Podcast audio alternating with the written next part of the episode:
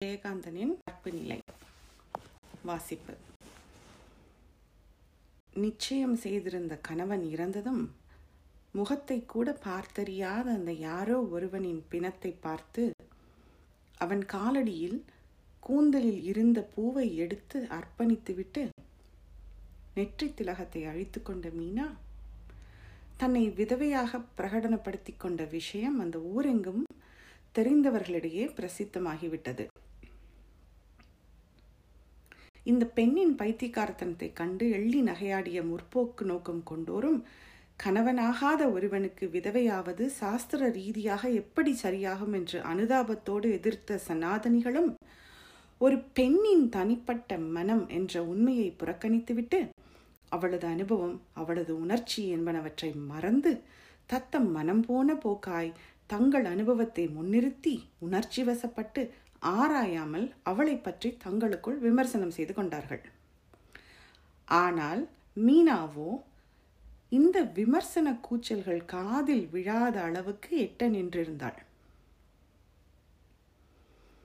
வாழாவட்டியாக தாய் வீடு வந்து பத்து வருஷ காலமாய் பந்தத்தை நினைத்து நிச்சயம் ஒரு நாள் அந்த கணவன் திரும்பி வருவான் என்ற நம்பிக்கையில் வாழும் ராஜம் தன் அன்பு தங்கை மீனாவை பற்றி நினைக்கும் போதெல்லாம் கண் கலங்குகிறாள். சகோதரிகள் இருவரும் இப்போது முன்பு போல் அதிகம் பேசுவதில்லை. மீனாவை பார்க்கும் போதெல்லாம் ராஜத்தின் மனசிலே ஒரு பயம் பிறந்து அவளை நெருங்க விடாமல் தடுக்கிறது. மீனா தானாக வந்து ஏதாவது பேசினால் ராஜமும் பேசுவாள்.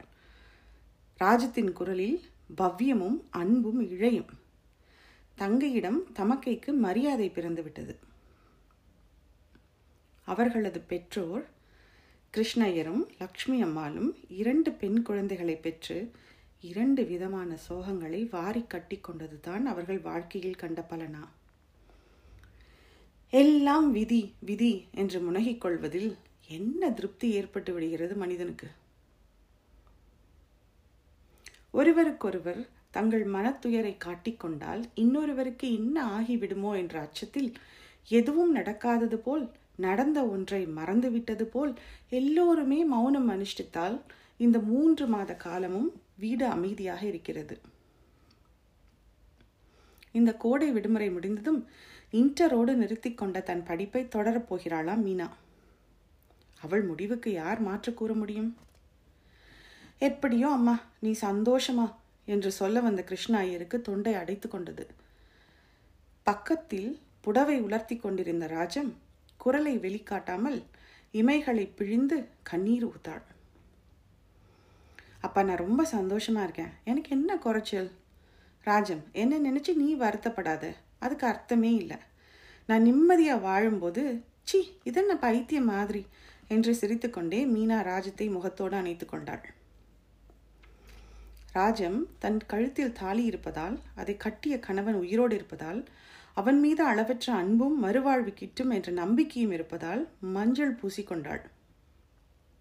நெற்றியில் திலகமிட்டு கொண்டாள். எனினும் மீனாவின் மாற்றத்தால் அவளிடமும் ஒரு சிறு மாற்றம் நிகழ்ந்திருந்தது. இப்போது ராஜம் பூச்சூட்டிக் கொள்வதில்லை.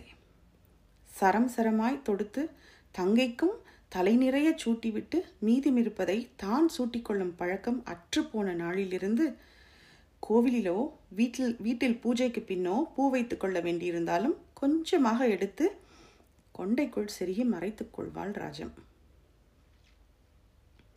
வெள்ளிக்கிழமை மாலையில் துளசி மாடத்திற்கும் குங்குமம் வைத்துக் கொண்டிருந்த ராஜம் வாசலில் குதிரை வண்டியின் சத்தம் கேட்டு திரும்பி பார்த்தாள்.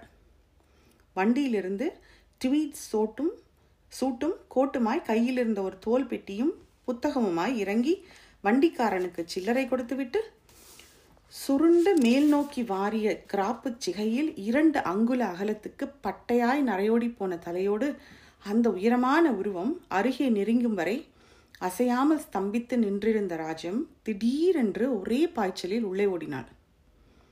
ஓடிவரும் வேகத்தில் கூடத்தில் இருந்த ஊஞ்சல் பலகையின் மீது குங்குமச் சிமிழை வைப்பதாக நினைத்து கொண்டு கீழே போட்டுவிட்டு அதையும் கவனிக்காமல் அடுக்களைக்கு போய் அம்மா அம்மா என்று சொல்ல முடியாமல் தவித்தாள். அவள் கண்களில் கண்ணீர் தழும்பி வழிய உதடுகள் துடிதுடிக்க முகத்தில் புன்னகை படர்ந்தது. லக்ஷ்மி அம்மாளுக்கு முதலில் ஒரு நிமிஷம் ஒன்றும் புரியாவிட்டாலும் பிறகு புரிந்தது. தோள் மீது முந்தானியை இழுத்து விட்டு கொண்டு வெளியே வந்தபோது கூடத்தில் நிற்பவனை கண்டதும் குடலை பிடுங்கிக் கொண்டு அழுகை வந்தது. நிதானித்து கொண்டு மருமகனை வரவேற்றாள். வாங்கோ வாங்கோ பத்து வருஷத்துக்கு அப்புறமாவது நினைப்பும் வந்து வழியும் தெரிஞ்சிருக்கே என்று கண்களை துடைத்து கொண்டாள். உங்க அத்திமேர் வந்திருக்கார் என்று குழந்தை போல் மாடிக்கோடி மீனாவிடம் கூடி கூறி சிரித்தாள் ராஜம். அத்திம்பேர் மீனாவின் புருவ விளிம்புகள் ஒன்று கூடி நெறிந்தன ராஸ்கல் அவன் எதுக்கு இப்போ வந்தான் இங்கே? என்று மாடி அறையிலிருந்து வெளியே வந்தார் கிருஷ்ணய்யர். அப்பா என்று ஓடி அவர் கைகளை பிடித்துக்கொண்டு பதறினாள் ராஜம். அவரும் தான் உணர்ச்சி வசப்பட்டு போனதை எண்ணி தலை குனிந்து நின்றார். அப்பா அவரோட ஒன்றும் சண்டை போட வேண்டாம் என்று விம்முகிற குரலில் கெஞ்சினாள் ராஜம். சி அசடே நான் எதுக்கு சண்டை போட போகிறேன் நம்ம விதிக்கு இன்னொருத்தரை இன்னொருத்தரை சண்டை போட்டால் சரியாயிடுமா? ஆமாம் இப்போ எதுக்கு வந்திருக்கான்? அவன்தான் பட்டணத்தில் அவளோட தனி குடித்தனம் நடத்துகிறானாமே மயிலாப்பூரில் இருக்கிற சொந்த வீட்டுக்கு எப்போவோ ஒரு தடவை தான் வரானாம்.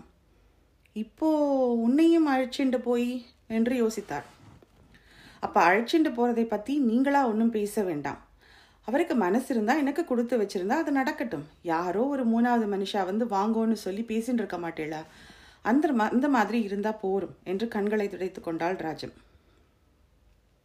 அடுத்த நிமிஷம் முற்றிலும் மாறுபட்ட தோரணையில் வாங்கோ வாங்கோ என்று வரவேற்று கொண்டே மாடிப்படியில் இறங்கி வந்தார் கிருஷ்ணய்யர். அவனும் ஊஞ்சல் பலகையிலிருந்து நமஸ்கரித்தவாறே எழுந்து நின்றான். பரவாயில்ல உட்காருங்கோ என்று கையமர்த்தியவாறு கிருஷ்ணய்யர் எதிரில் இருந்த நாற்காலியில் உட்கார்ந்தார். இருவரும் மேற்கொண்டு என்ன பேசுவது என்று புரியாமல் மௌனமாய் உட்கார்ந்திருந்தனர்.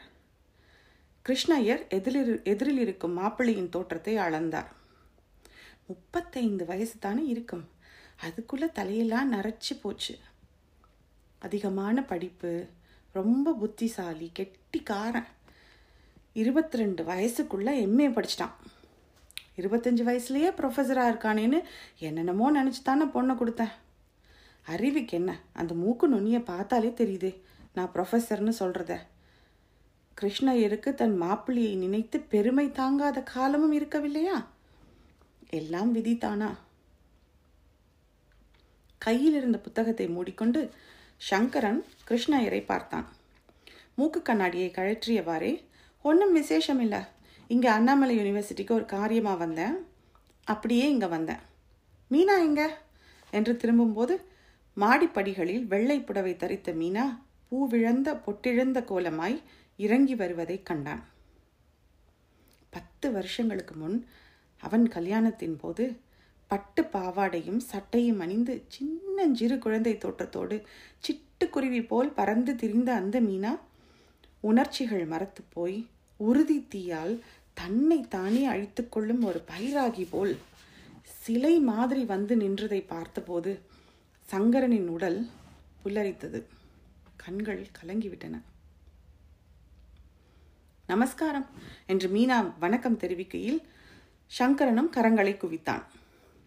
அப்போது ராஜம் கொண்டு வந்த காப்பியை ஆற்றிக்கொண்டே சொன்னான் மீனா நான் எல்லாம் கேள்விப்பட்டேன். என்னால் நம்ப முடியல. மீனா லேசாக சிரித்தாள் உங்களை பற்றி ராஜம் சொன்னதை கூட என்னால் முதலில் நம்ப முடியல. இப்படியும் ஒரு புருஷன் இருக்க முடியுமான்னு தான் நினச்சேன். அப்புறம்தான் புருஷாலே இப்படித்தான்னு புரிஞ்சுட்டேன். அண்ணா கேட்டாள். மீனா தான் சரி. இன்னும் புத்தி வர மாதிரி கேட்பாள் என்று மனசிற்குள் நினைத்தவாறே பேசின்றுங்கோ இந்த வந்துட்டேன் என்று நாற்காலியிலிருந்து எழுந்து மாடிக்கு போனார் கிருஷ்ணய்யர். உட்கார மீனா. நின்று கொண்டிருக்கிறாயே. பரவாயில்ல. என்று நெஞ்சின் மீது கைகளை கட்டிக்கொண்டு நீர் கொண்ட பார்வையுடன் நின்றிருந்தாள் மீனா. ப்ளீஸ் சிட் உங்ககிட்ட நிறைய பேசணும்னு தோன்றது. மீனா அடக்கமாக வந்து நாற்காலியில் உட்கார்ந்தாள். மீனா துள்ளி விளையாடுற குழந்தை மீனாவாக உன்னை பார்த்துவிட்டு இந்த மாதிரி உன்னை பார்க்கறது மனசுக்கு எவ்வளவு வருத்தமாக இருக்கு தெரியுமா? என்று சொல்லும்போதே சங்கரனின் கண்கள் கலங்கின. உனக்கு இருதயம் கூட இருக்கிறதா? என்று மனதிற்குள் முணங்கிக் கொண்டாள் மீனா. மீனா என்னை பற்றி நீ கேள்விப்பட்டதெல்லாம் இருக்கட்டும். பிறகு அதை பற்றி பேசுவோம். ஆனால் நீ ஏன் இப்படி பண்ணுன? இந்த கோலமும் இந்த முடிவும் அவசியம்தானா? மீனா தன் உள்ளங்கையை பார்த்தவாறு தலை குனிந்து சொன்னாள். என்ன பண்ணுறது புருஷால் எல்லாம் உங்களை மாதிரி இருக்கிறதுனால பெண் நான் நினைக்கிறபடி வாழறதுனா இதுதான் கதி. கன்னியாகவே விதவையாயிடணும். அவள் வார்த்தைகளில் இருந்த பொருள் புரியாவிட்டாலும் தன்னை அவள் குத்துவது அவனுக்கு புரிந்தது. மீன் அவனுக்கு என் மேலே ரொம்ப கோவம்னு எனக்கு தெரியுது. அது ஒரு பக்கம் இருக்கட்டும். நான் இங்கே வந்ததே எனக்கு ஏன் உனக்கு கூட ஆச்சரியமாக தான் இருக்கும். நிஜமாக உன்னை பார்த்து உன்னோட பேசணுன்னு தான் வந்தேன். உன் வாழ்க்கையை வீணாக்கிக்கிறது சரியில்லை மீனா. மீனா தலையை நிமிர்த்தி அவனை பார்த்தாள். கண்களில் இகழ்ச்சியும் ஏளனமும் என்ன? ரொம்ப தேங்க்ஸ் என் வாழ்க்கை வீணாருதுன்னு வருத்தப்படுறேளே. முப்பத்து முக்கோடி தேவர்கள் சாட்சியா? அக்னி சாட்சியா? நீங்கள் தாலி கட்டினேளே. அந்த பொண்டாட்டியிட வாழ்க்கையை பற்றி யோசிச்சு பார்த்தேளா? அவள் அமைதியாகத்தான் பேச ஆரம்பித்தாள். கொஞ்சம் கொஞ்சமாய் ஸ்வரம் உயர்ந்து யோசிச்சு பார்த்தேளா? என்று முடிக்கும்போது அவனை கூண்டில் நிறுத்தி குற்றம் சாட்டுவது போல் வலது கையை அவன் முகத்துக்கு நேரே நீட்டியவாறு ஆக்ரோஷமாக கத்திவிட்டாள் மீனா.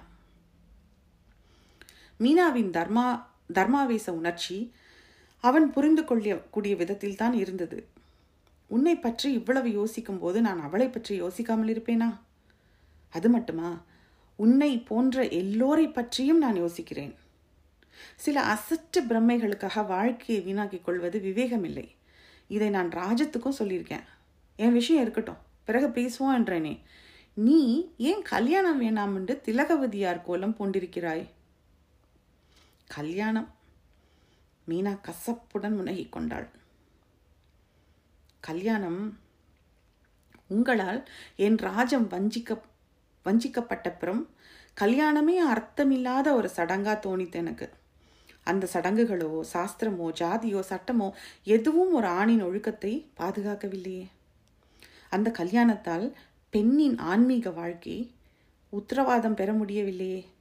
தன்னை அவளுக்கு அர்ப்பணிக்காத ஒருவனுக்கு தன் பரிசுத்த தன்மையை பலி கொடுத்து அவள் கரைப்பட்டு போய் வாழ்நாள் முழுவதும் ஒரு பொய்க்காக காத்து கிடக்கிறதை காட்டிலும் அந்த கல்யாணத்தையே நான் பகிஷ்காரம் பண்றது உத்தமம் இல்லையா அவள் மூர்க்கமாக வார்த்தைகளில் வார்த்தை குண்டுகளை எரிந்த போதும் அவற்றை தாங்கிக் கொள்ளும் சக்தி பெற்றவனாய் ஆழ்ந்த சிந்தனையோடு அவள் வார்த்தைகளுக்கு அவன் செவிமடுத்தான். மாடி அறையில் ஜன்னல் கதவை கொஞ்சம் ஒருக்களித்து வைத்துக்கொண்டு கிருஷ்ணயரும் அடுக்களை கதவோரத்தில் ராஜமும் லக்ஷ்மி அம்மாளும் அவர்கள் சம்பாஷணையை கவனித்துக் கொண்டிருந்தார்கள். எல்லோருடைய மனதிலும் அவன் போக்கை அவள் மாற்ற வேண்டும் அவளது முடிவை அவன் மாற்ற வேண்டும் என்ற ஆசையே மேலோங்கி இருந்ததால் அந்த இருவரின் வாதங்களுமே சரியாக இருப்பது போல் இதுவரை தோன்றியது. நான் ஒரு அயோக்கியன்னே வச்சுப்போம். ஆனால் உலகத்தில் உள்ள எல்லா ஆண்களையுமே அவன் சொல்ல வருவதை அறிந்து கொண்டு உணர்ச்சி பரபரப்போடு குறுக்கிட்டு பேசினாள் மீனா. இல்லை பெண்கள் விஷயத்தில் ஆண்கள் யோக்கியமாக இருந்ததில்லை. அவள் வஞ்சிக்கத்தான் படுகிறாள். அதை பொருட்படுத்தாமல் வேற வழி இல்லாமல் வாழ்கிறவர்கள் எப்படியோ வாழ்ந்து தொலைக்கிறார்கள். என்னால முடியாது. இருந்தாலும் நீங்க சொல்ற மாதிரி வாழ்க்கை அர்த்தம் இல்லாம போயிடக்கூடாது என்று தான் ரொம்ப ரொம்ப யோசிச்சப்புறம் என்னை போல மனசுள்ள ஒரு உயிர் ஒரு ஆண் உலகத்தில் இருக்க வேணுங்கிற நம்பிக்கையில ஏதோ ஒரு குற்ற உணர்வில் தான் அந்த கல்யாணத்துக்கு நான் சம்மதிச்சேன். கல்யாணமே ஒரு ட்ரையல் தான். நம்ம நாட்டு பெண்களை பொறுத்தவரை. சரி பார்ப்போம். நான் நினைக்கிற மாதிரி என்னை மாதிரி ஒருத்தனா இருந்தா என் அதிர்ஷ்டம்? இல்லைனா கரப்பட்டது தான் பலன். பிறந்துட்டோமே உலகத்தின் சகதியை பூசிக்குவோம்னு ஒரு முடிவில் தான் ஒத்துண்டேன். அப்புறம் பார்த்தா அவர் தான். அவர் தான் போயிட்டார். என்னை கரைப்படுத்தக்கூட வாய்ப்பில்லாமல். அதுதான் தெய்வ விதி. எனக்கு புறம்பான முடிவுக்கு நானே இணங்கி கூட விதி உண்மையை காட்டிவிட்டது. அந்த முடிவு ஒரு தடவைக்கு மேல் வரக்கூடாது. நான் ஒருத்தரை கல்யாணம் பண்ணிக்கிறதுன்னு முடிவு பண்ணும்போதே அந்த கல்யாணம் நடந்து போச்சு. அவர் செத்துப்போனால் அவருக்கு விதவையாகிறது தான் கடமை. ஆயிட்டேன். என் வாழ்க்கைக்கு இப்போ அர்த்தம் இல்லாமல் போயிடல. எனக்காக யாரும் கவலைப்பட வேண்டாம். இந்த உலகத்தில் அதில் அர்த்தம் இல்லை. அவள் பேசி முடித்து விட்டது போல் நிம்மதியாய் தெருவில் பார்வையை அர்த்தமற்று செலுத்தினாள். சங்கரன் ஒரு கையை மார்பின் மீது மடித்து வலக்கையை மோவாயில் தாங்கியவாறு அவள் பேசுவதை நெற்றிச் சருமத்தை சுருக்கிக் கொண்டு கேட்டான். அவள் பேசும் விஷயத்தை கிரகிப்பது ஒரு துருவத்தில் இருந்து கொண்டு இன்னொரு துருவத்தை எட்டி பிடிப்பது போல் சிரமமாகத்தான் இருந்தது. இருந்தாலும் அவள் பேச்சின் அடிச்சரடு சிக்கிக் கொண்டது போல் தோன்றியது. மெல்ல மெல்ல அதை பற்றி இழுத்துவிட்டால் எல்லாம் அடிபட்டு சிதறிவிடும் என்று அறிவுபூர்வமாக சிந்தித்தபடி தொண்டையை செருமிக் கொண்டான். நம் நாட்டிலும் கூட விதவைகள் கல்யாணம் செய்து கொள்கிறார்களே அதை பற்றி நீ என்ன நினைக்கிறாய்? என்று கேட்டுவிட்டு மூக்கு கண்ணாடியை கழற்றி துடைத்தான். இந்த முடிவு எல்லோருக்கும்னு நான் சொல்ல வரல. ஒருத்தி எத்தனை வருஷம் ஒருத்தனோட வாழ்ந்தாலும் அவனுக்கு அப்புறம் இன்னொருத்தனோட வாழணும்னு ஆசைப்பட்டா இன்னொரு வாழ்க்கை இருக்கும்னு நினைச்சா அது அவ தப்பில்லை. அந்த செத்து போன புருஷன் அவளே தேடின்ற புருஷனாக இருந்தா கூட அது சந்தர்ப்ப குற்றம்தான். ஏன்னா அவளுக்காக பிறந்தவனோட அவள் வாழலைன்னு அர்த்தம்.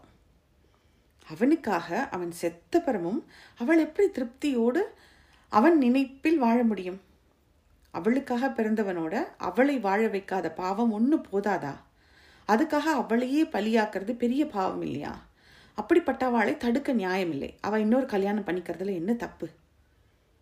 துடைத்த கண்ணாடியை மாட்டிக்கொண்டு ஆழ்ந்த சிந்தனையால் பிரகாசிக்கும் விழிகளோடு மிகவும் அந்தரங்கமாய் கேட்கும் தோரணையில் அவளை அவன் விசாரித்தான்.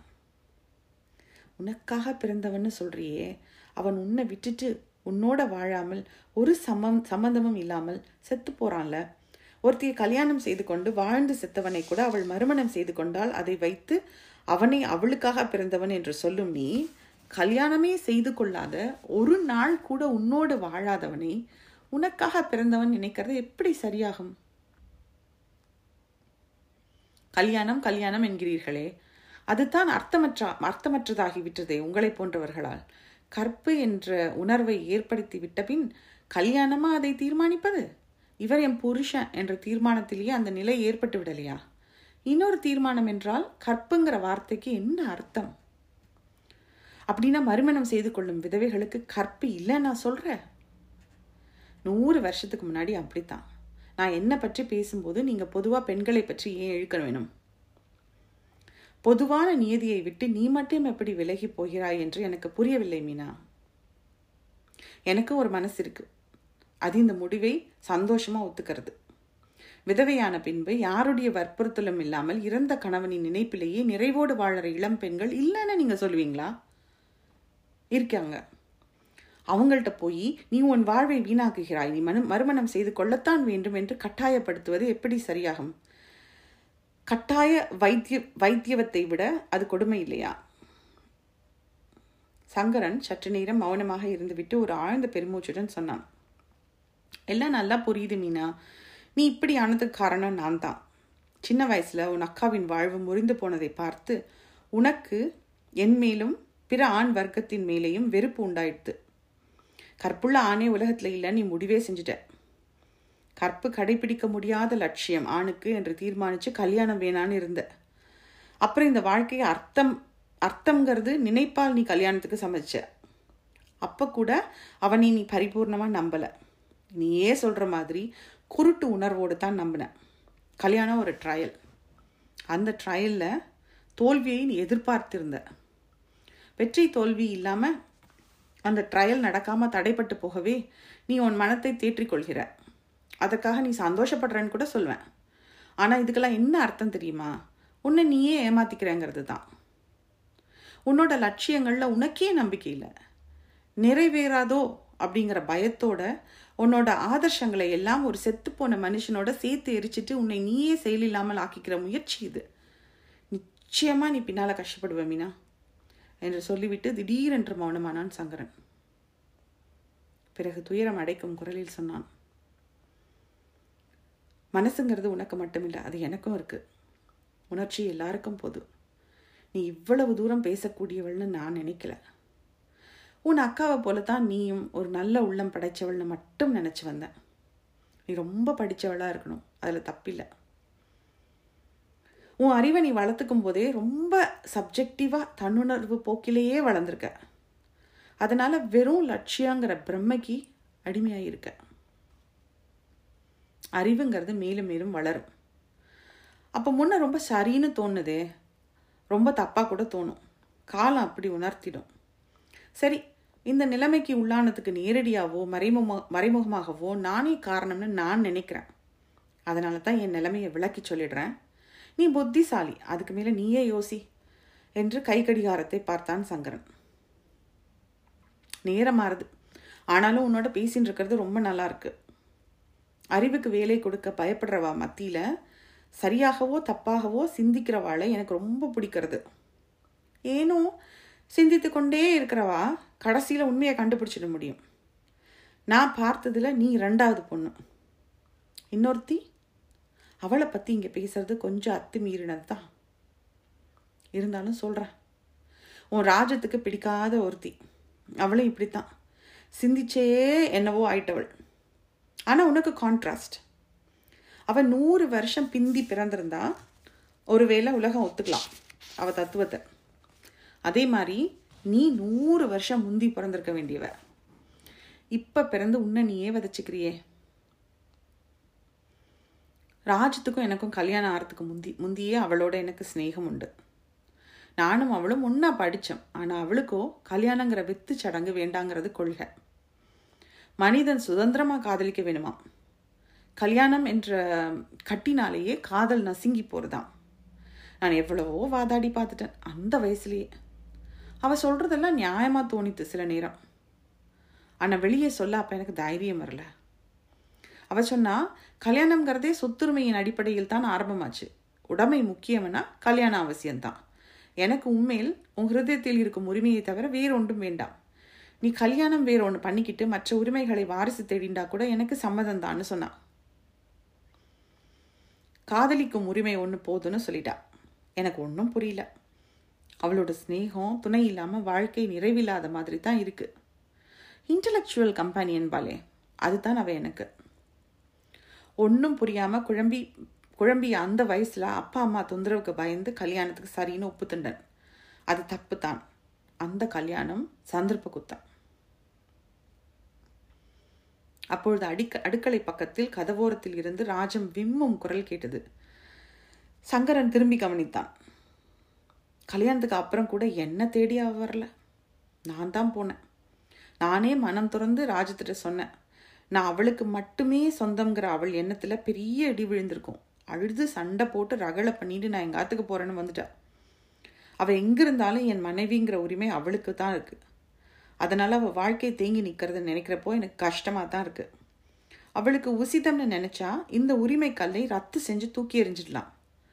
அதனால் அவளுக்கு புது வாழ்க்கை போகிறோம் வாய முடுங்கோ என்று தன்னை மீறி கத்திவிட்டால் கதவோரத்தில் நின்றிருந்த ராஜம் சங்கரம் திடுக்கிட்டு திரும்பினான்.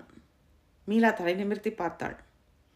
அட அடுக்கலையிலிருந்து சேலை தலைப்பால் கண்களை கசக்கிக் கொண்டே கூடத்துக்கு வந்த ராஜம் விம்மி விம்மி குழந்தை போல் பேசினான். பேசினாள். நான் ஏதோ அவசரப்பட்டு கோவத்தில் வந்தாலும் நீங்கள் இப்படியே இருந்துடுவேள் நான் நினச்சேன். என் புருஷன் எனக்கு தான் சொந்தம். ஆனால் நான் வந்தது தான் தப்பு. என்னை மன்னிச்சிடுங்கோ. நீங்கள் புருஷால் எப்படி வேணால் இருப்பேள். உங்களை திருத்தாமல் கோச்சின்னு வந்தது என் தப்பு தான்.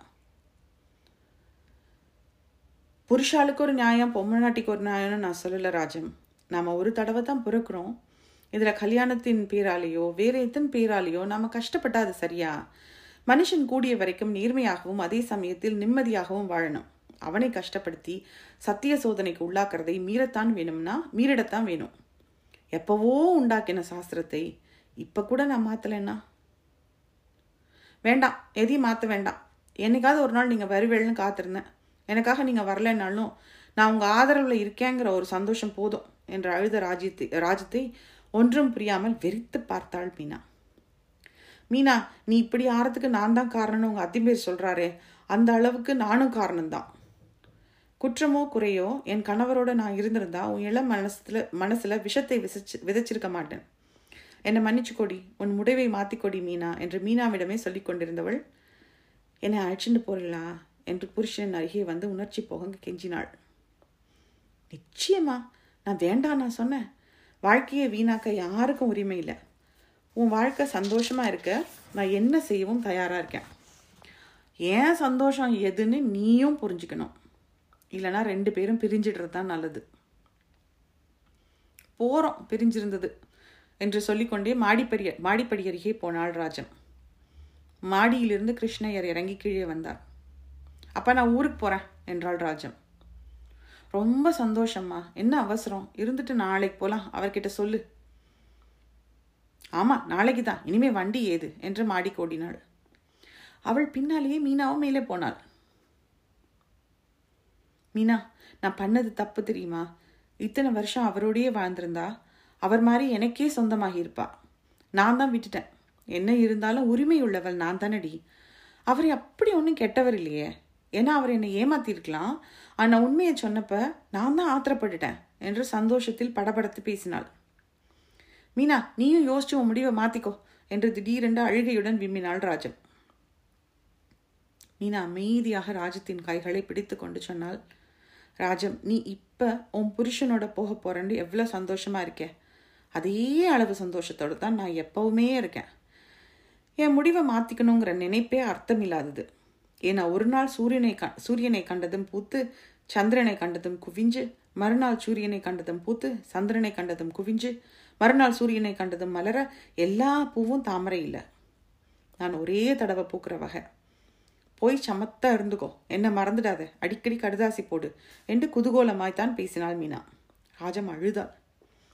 கைகடிகாரத்தை பார்த்த சந்திரன் சங்கரன் மணி ஒன்பது ஆயிடுத்து. இனிமே நாளைக்கு தான் வண்டி என்று முனகியவாறே தோல் பெட்டியை திறந்து லெட்டர் ஹெடை எடு எடுத்து எழுத ஆரம்பித்தான். அன்புள்ள சுகுணாவுக்கு இந்த கடிதம் வரும் நேரத்தில் நான் வந்திருக்க வேண்டும். ரயில் தவறிவிட்டது. நாளை வருவேன். என் மைத்துனி மைத்துனியிடம் எவ்வளவோ பேசி பார்த்தேன். ஒன்றும் சாயவில்லை. நீ ஒரு துருவம்? அந்த அளவுக்கு சமதூரம் உள்ள மற்றொரு துருவம் அவள். கலப்பில்லாத பண்டைய தமிழ்நாட்டு ரத்தம். புதிய தர்க்கங்களுடன் வேகம் வரும்போது அதற்கு மாற்றில்லை. இங்கே வந்ததற்கு ஒரே பலன் நான் வரும்போது என் மனைவியையும் என்னோடு வருகிறாள். என் பெற்றோருக்கும் இத்துடன் கடிதம் எழுதுகிறேன்.